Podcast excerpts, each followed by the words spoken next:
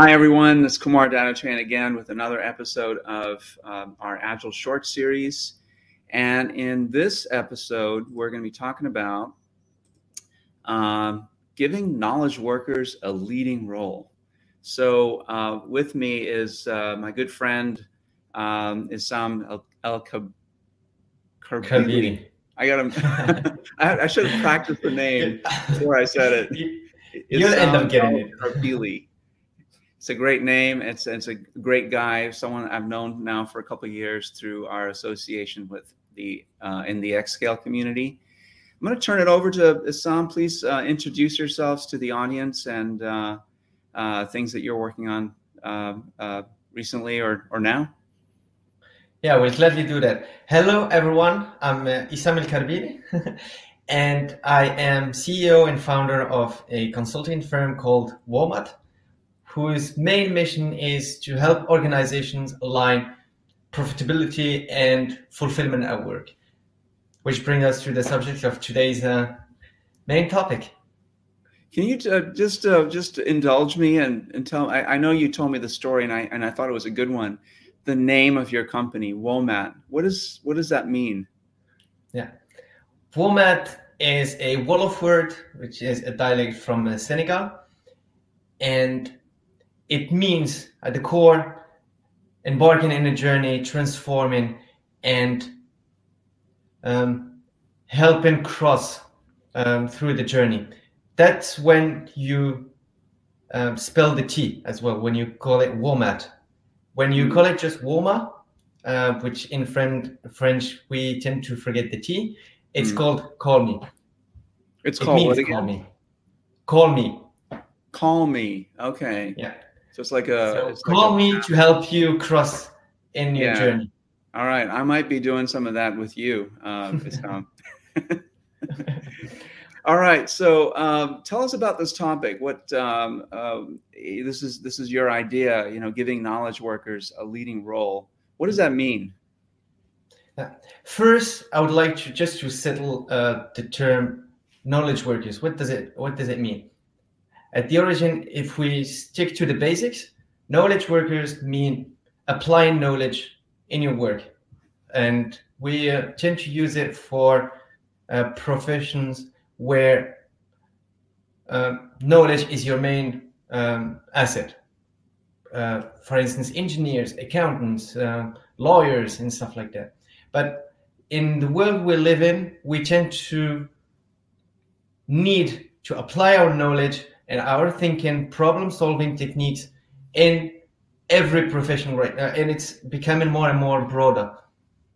Yeah, that's a that's a really good def- definition, and and uh, um, something actually we um, uh, stress a lot at Agile Meridian in, in, our in our most of our courses. You know, the, a discussion around what knowledge work is and what knowledge workers um, are like, and a shift from from Tayloristic thinking right? And scientific management that sort of um, uh, was the basis and still sometimes seems to be the basis of how c- companies are organized.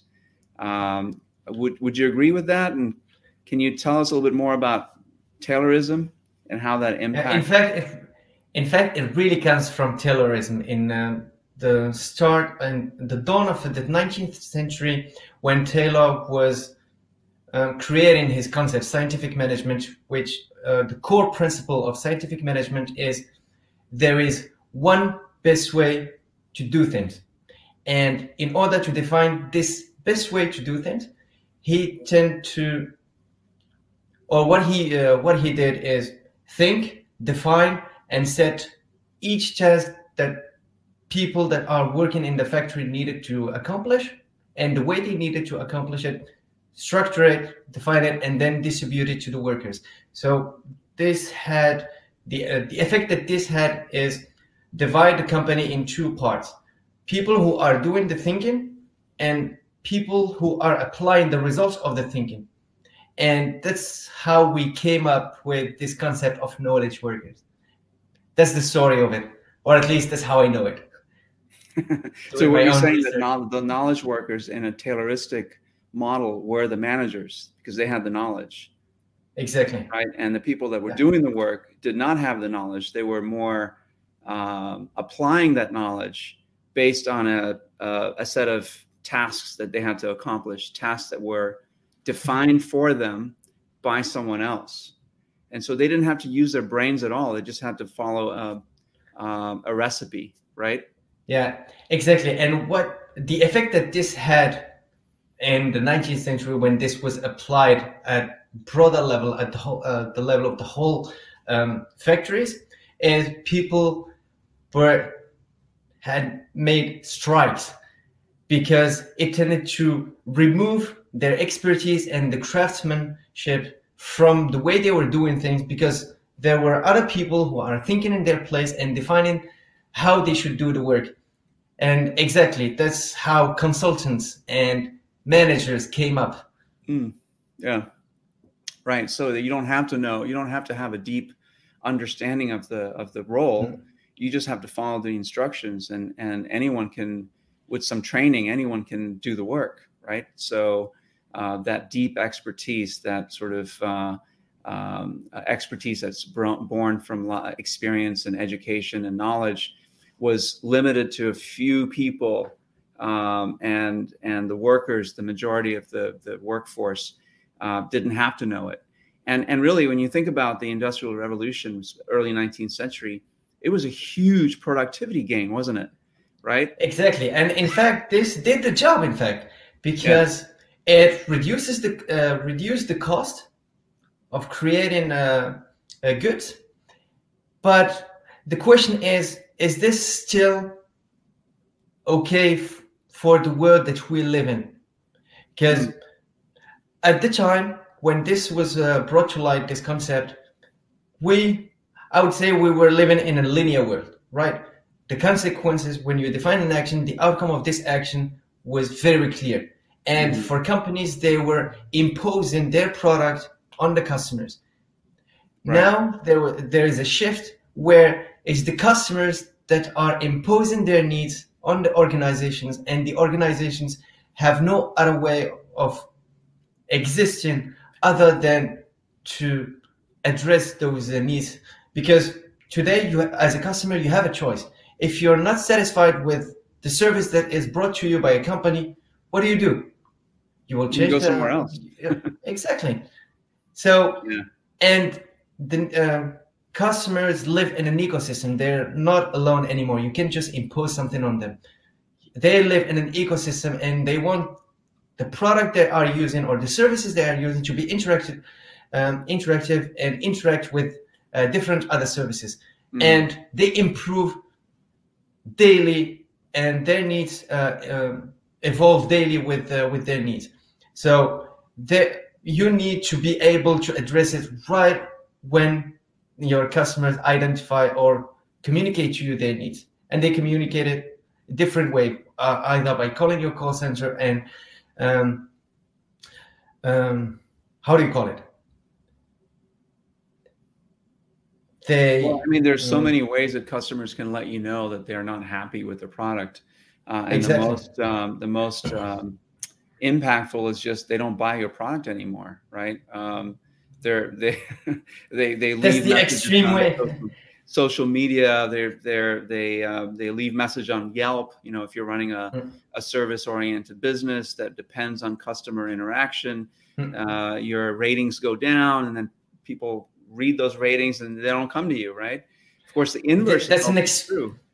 The inverse mm. is people love the services you provide and they tell others about the services you provide and the products you provide and so other people are drawn to your product because it's got uh, so much buzz around it. You know like like apple back in the mid 2000s and tesla in the in the in the 2012 2013 2014 even today right? Tesla has is such a great story of of um, consumer um, uh, support of their products. They've grown exponentially without really any marketing, and that's just because the people are are enamored by this this company and they want to they want the product. It's so different from any other car that's out there, um, and, and that's kind of the world we live in, right? It's a it's a VUCA uh, world where things are really volatile and uncertain and uh, complex and complex. ambiguous from a from a organizational perspective. And so, um, I, I think the premise is that Taylorism doesn't quite work in this environment, right? Yeah, exactly. And one other variable that uh, we might be missing is instantaneous. Uh, they need, and uh, when they manifest a need, they need to be in, in instantly addressed. So there's the timing as well. And if you don't do it in the time window that they are expressing or the, the limit of their tolerance, they will just move up. And that's right. an extreme way to uh, manifest uh, your client's uh, dissatisfaction. Right. And so the title of our talk, of course, is giving workers, knowledge workers, uh, a leading role. And the premise is that in today's environment, everyone is a knowledge worker, right? Yeah, exactly. And and because, why why why is that? Why is everyone a knowledge worker? Let me give you an example. You are in a call center, right? And the way we used uh, to work is you uh, you gave me a script and I will run the script and I will sell you the service or the good and that's it, right? Now there is so many variables that can change during your call and if you don't know how to react to this call, then you won't be selling me anything. Uh, for instance, one variable can be the mood. If you catch me as a customer in a bad mood, doesn't matter how good your service or uh, your good is, I won't buy it because I will start shouting at you. Or so you need to be able to address this bad mood, calm me down, and then sell me, and then get back to your real objective and then sell me something. Same thing happens in yeah. Same thing happens for waiters, for instance, in a restaurant, right? You need to be able. Your job is not only to serve clients, but let's say, for instance, you are in a day where the restaurant is full. You need to do some prioritization, right? You can deprioritize people who are in a group because you might say that they are in a group, they can chat while they're waiting. So I'm gonna um, prioritize uh, someone who is in a date, for instance. I identify that they're in a date, so I need to be extra careful with them so I can prioritize the way I, I serve my clients. And this is knowledge, right? This is analysis, people behaviors analysis. This is so many things. You can even apply uh, NLP principles and interact with people either in a call center or in, in a restaurant or many different ways. So knowledge workers, we need them more and more in every um, every profession. That's interesting. And this is this, this um, and why is this? Because today your main um, unique value proposition needs to be different. You need to uh, deliver it differently. Before we were focusing on the price, so you can just start a price war and you will win it if you are uh, selling your uh, your goods at the lowest minimal uh, um, lowest price, right? Mm-hmm. Now people are looking for more. They're looking at, they're judging the quality of service. They're judging the uh, how clean your restaurant, how does it look like, the space between tables. They are looking for different things. So the way you deliver your value is more and more complex. Yeah, and and you're really what you're talking about is really empowering the workforce to you know push the decision making down to the, the the people that are actually in front of the customers rather than exactly. give them a script you're saying let's give them some responsibility. Let's give them some accountability. Let's treat them like people not like horses and let them make decisions because they know the work better than we do. They understand or we hope that they understand the customers better than we do. Let's give them training to develop those uh, those skills that are that where they can empathize with the customer and have good conversations with the customers and so on and so forth. I'll tell you a little story. You know, before I got into agile and before I got into professional coaching, I used to run restaurants. I don't know, I know if you know this about me, but I used to run yeah. restaurants, and my waiters. I never gave them a script. I mean, I I did what you're talking about is really empower them to deliver an experience and um, really understand the menu and, and why we put certain things on the menu on, on the days that we put them on and make sure they understood the specials and they understood the entertainment that was coming in on the weekends and and to upsell that hey come back on friday. We have live jazz night or whatever it might be. And our restaurants are really successful because the experience that our customers got was uh, was was better than other restaurants right? And the food was good. The experience was good. And they had a uh, they had a, they had something that they could talk to their friends about. And so I, you know, I, I didn't realize at the time, you know, I, I've never used really strict job descriptions as a as a restaurant manager, and and even later on as my career in, in IT and uh, as a as an IT manager. I mean, I, I was like always uh, modifying job descriptions, but I always felt like there was something wrong about job descriptions. That it was, hmm. it was, it was, it was um, too much of a box. Right? It limits people's potential. What do you think about that? Yeah, let me uh, f- first. I, I have a quote that I like pretty much. Um, if market is a war, time is a mercenary. He can either kill for you or kill you. So yeah the best way is to is that your quote? Have an, can be, but don't tell it to anyone. but um, and in all that you have it with you, you need to give your people the way to make decisions, and instantly, bam, bam, bam, bam. In a situation, in a situation, they need to uh, think fast and act. That's how you uh, you add you add speed to your um, core um, capabilities, right? And to do that, they need to think not about their job, but their responsibility. And you know, we use we tend to use a lot in our professional context this concept: think out of the box, right? Mm-hmm. So my way of when I when people tell me this, I tend to uh, answer by okay, if you want people to think out of the box, just remove the box. And in this context, what is the box? It is their job description because their job description tend to describe everything they need to do, the skills they need to have, and the way they apply it, and how much experience did they uh, do they have applying uh, or uh, improving this expertise.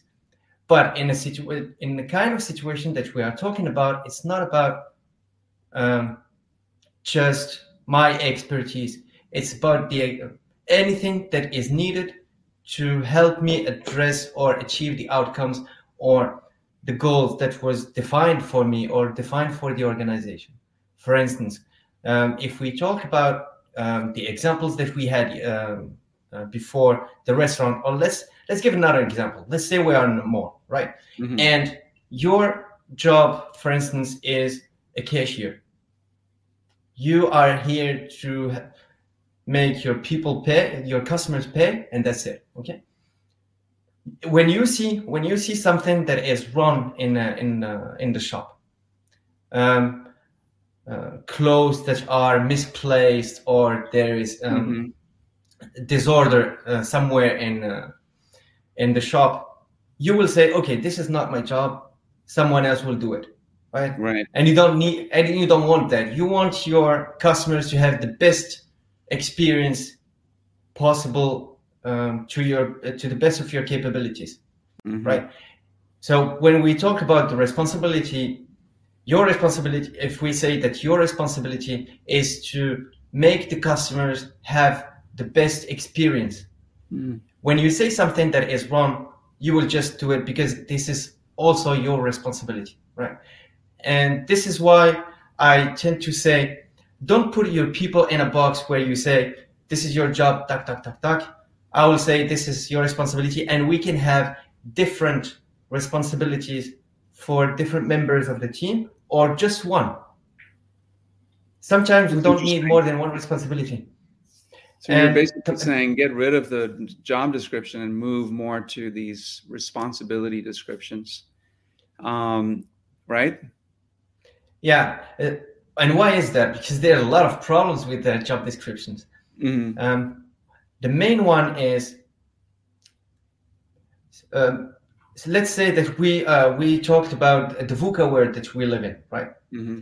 And in a VUCA world, things evolve very quickly, and we don't have time to change um, the job descriptions because it's very very complicated due to um, different legal constraints. And when, uh, for instance, when you want to change the, someone's job description, you either renegotiate the contract with him, mm. or you need to negotiate with the workers' union, for instance. Right to say the least.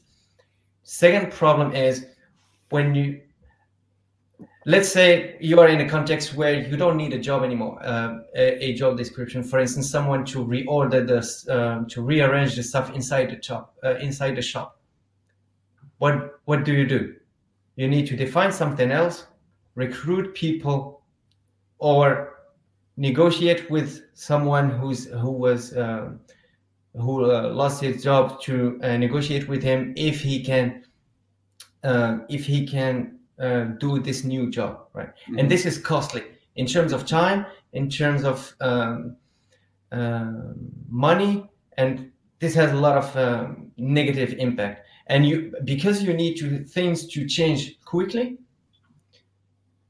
this is blocking you this is the main impediment Right. So when we are when we are when we talk about responsibility description, this doesn't exist anymore because this the responsibility is there. It's just that you need different skills and that's it. So what is the best way to uh, to acquire these new skills? That's a different question that we can uh, we can talk about later.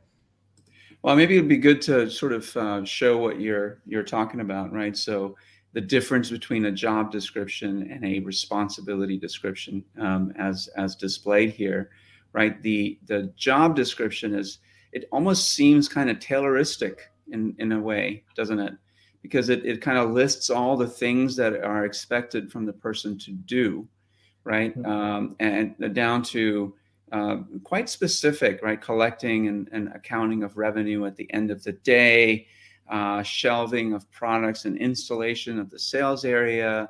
You know, that's the main mission, monitoring of the stock levels of different things in the store.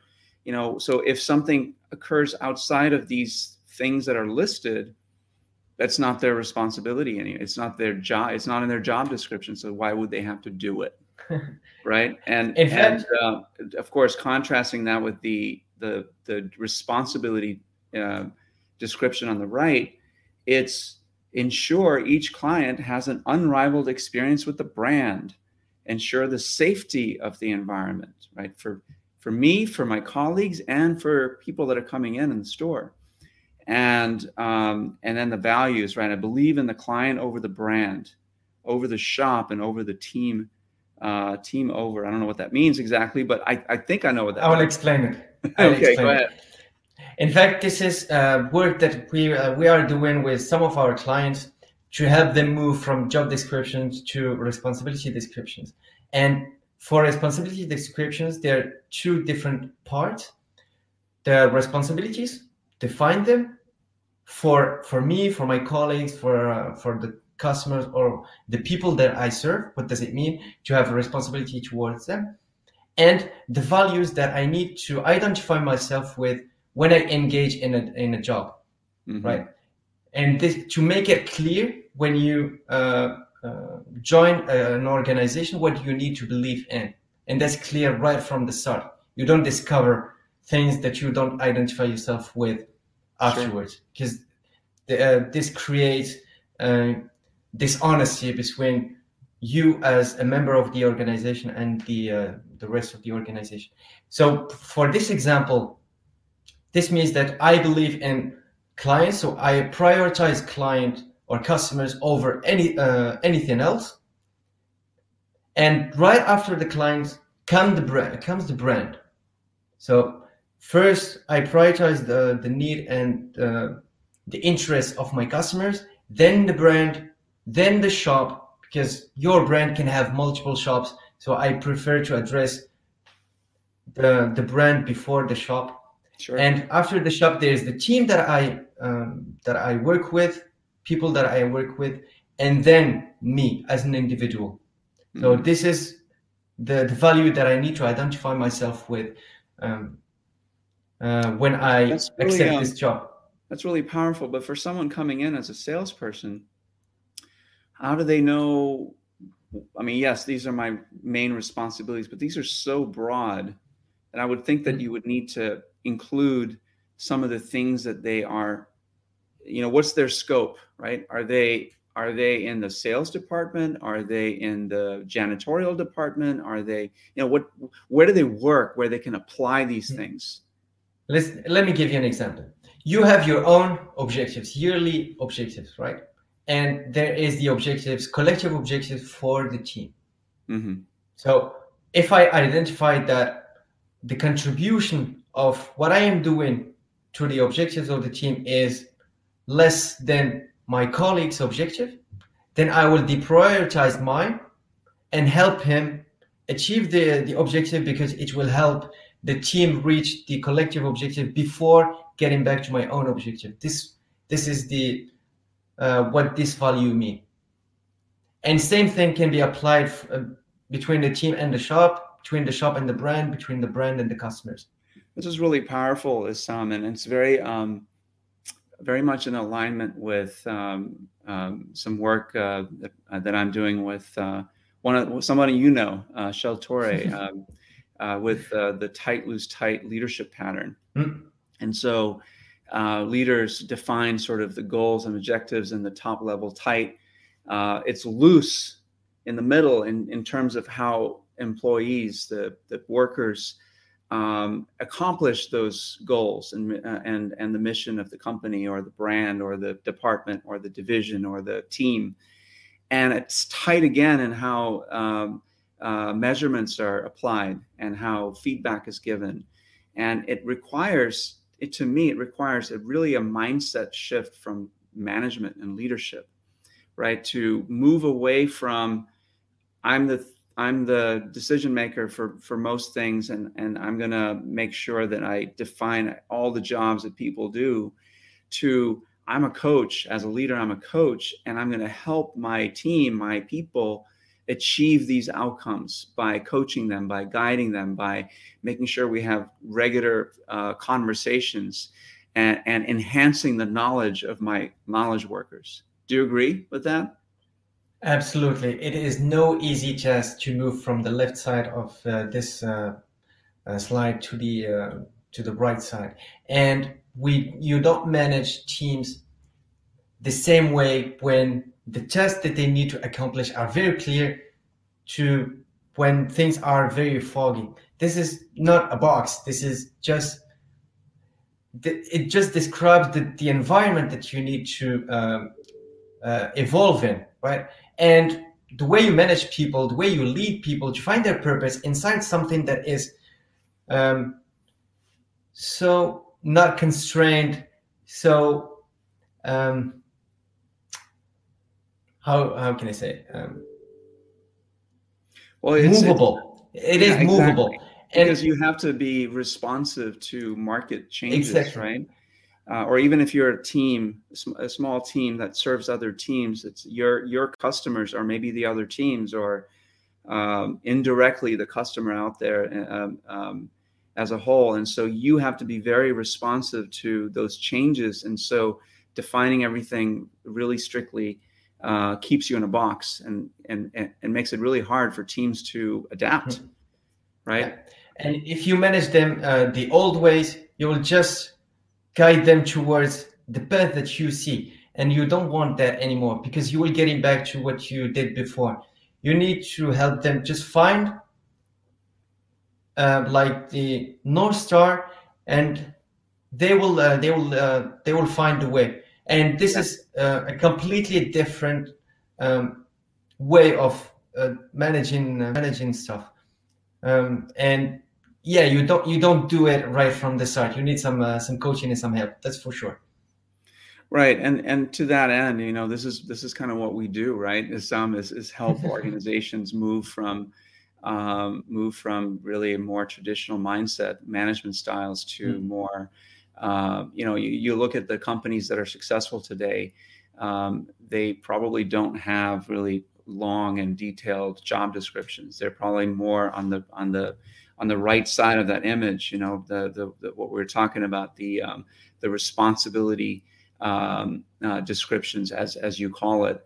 It's more like this than it is like this. And you look at you know Amazon and Apple and Netflix and these companies that are super successful and uh, very much in tune with their customers are are not treating their employees like horses. They're treating them like people with brains who can think for themselves.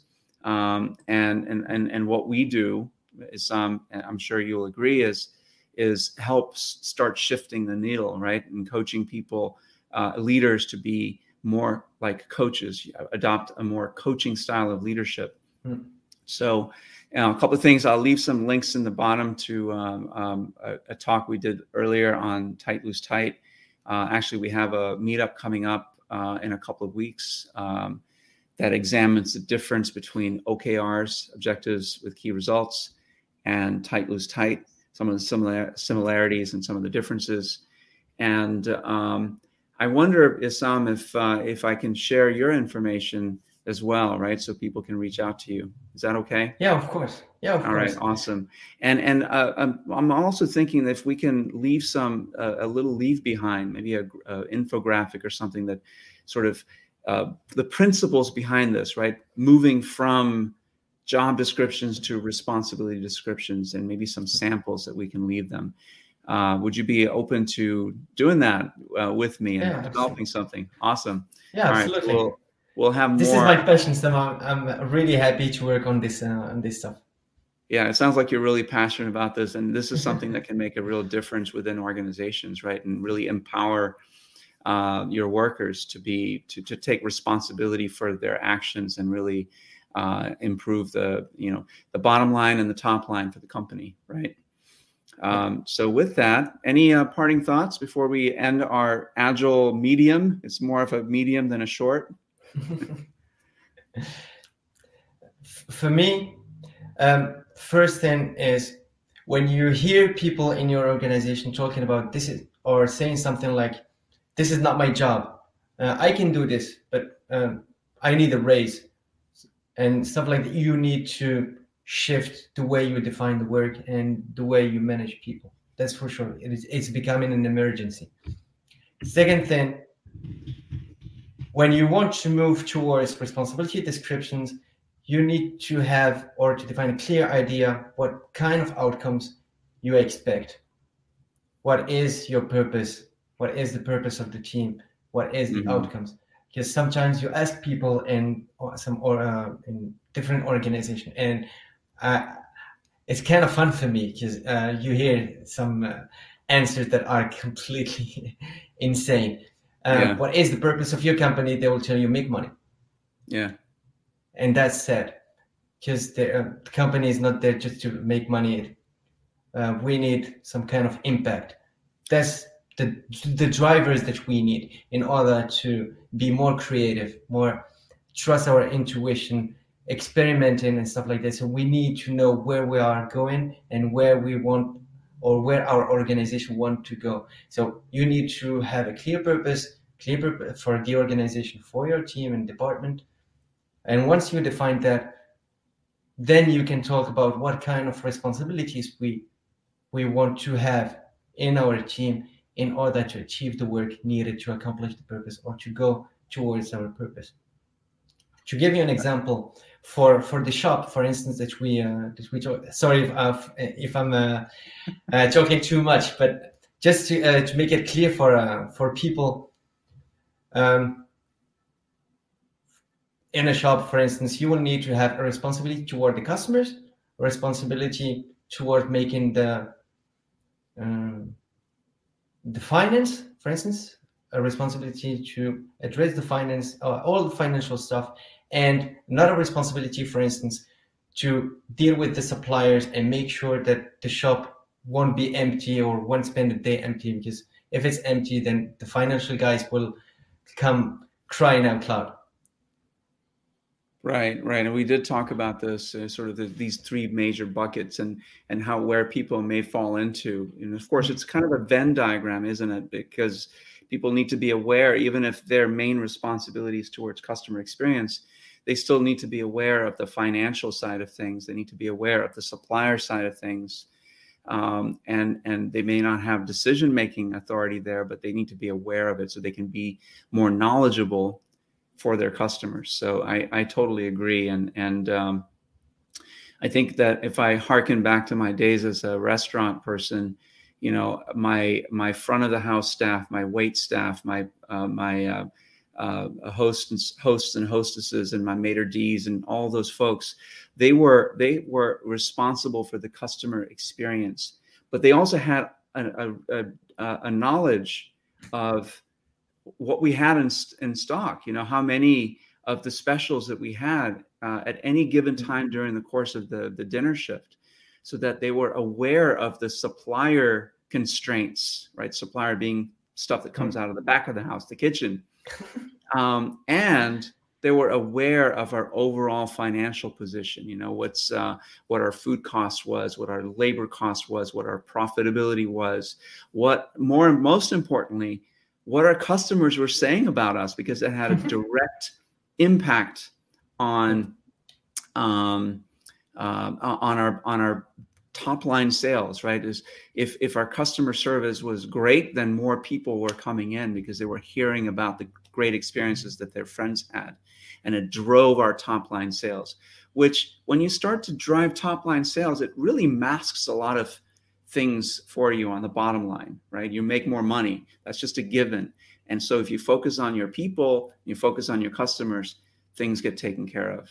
Do you agree do you agree yeah, with that Absolutely. In fact, you are raising a really important point, which is we don't make the, we don't want uh, to make this swim lanes because we are just pu- creating new boxes, right? So we want people to dance between these responsibilities, given the needs of the moment, right? And if I want to move from a customer experience responsibility toward a financial responsibility, I need to be able to do it because we really don't want to create new boxes in a different shape. That's absolutely not the purpose of it. And that's how we create people with. Um, I'm sure you're familiar with the concept of T-shaped profiles, M-shaped profiles, P-shaped profiles, and stuff like that. But I, my guess is this is a different topic for another day. yes, yes, we should we should sign off because uh, we're at 37 minutes. And for those of you still with us, uh, thank you so much for watching, and please leave your comments uh, as I mentioned, we'll we'll share some more information in the thread below uh, for some of the other events. And Issam, thank you so much for joining me. I'm going to have to have you back in here uh, on uh, so we can continue continue this conversation. Uh, on, on thank you, Kumar, for having me. Yeah. Thank you, Kumar, right. for having me. It's a really pleasure. And yeah, um, I will gladly come back to talk about uh, this more. All right, awesome. Well, thanks everyone. Have a great rest of the day, and we will see you next time.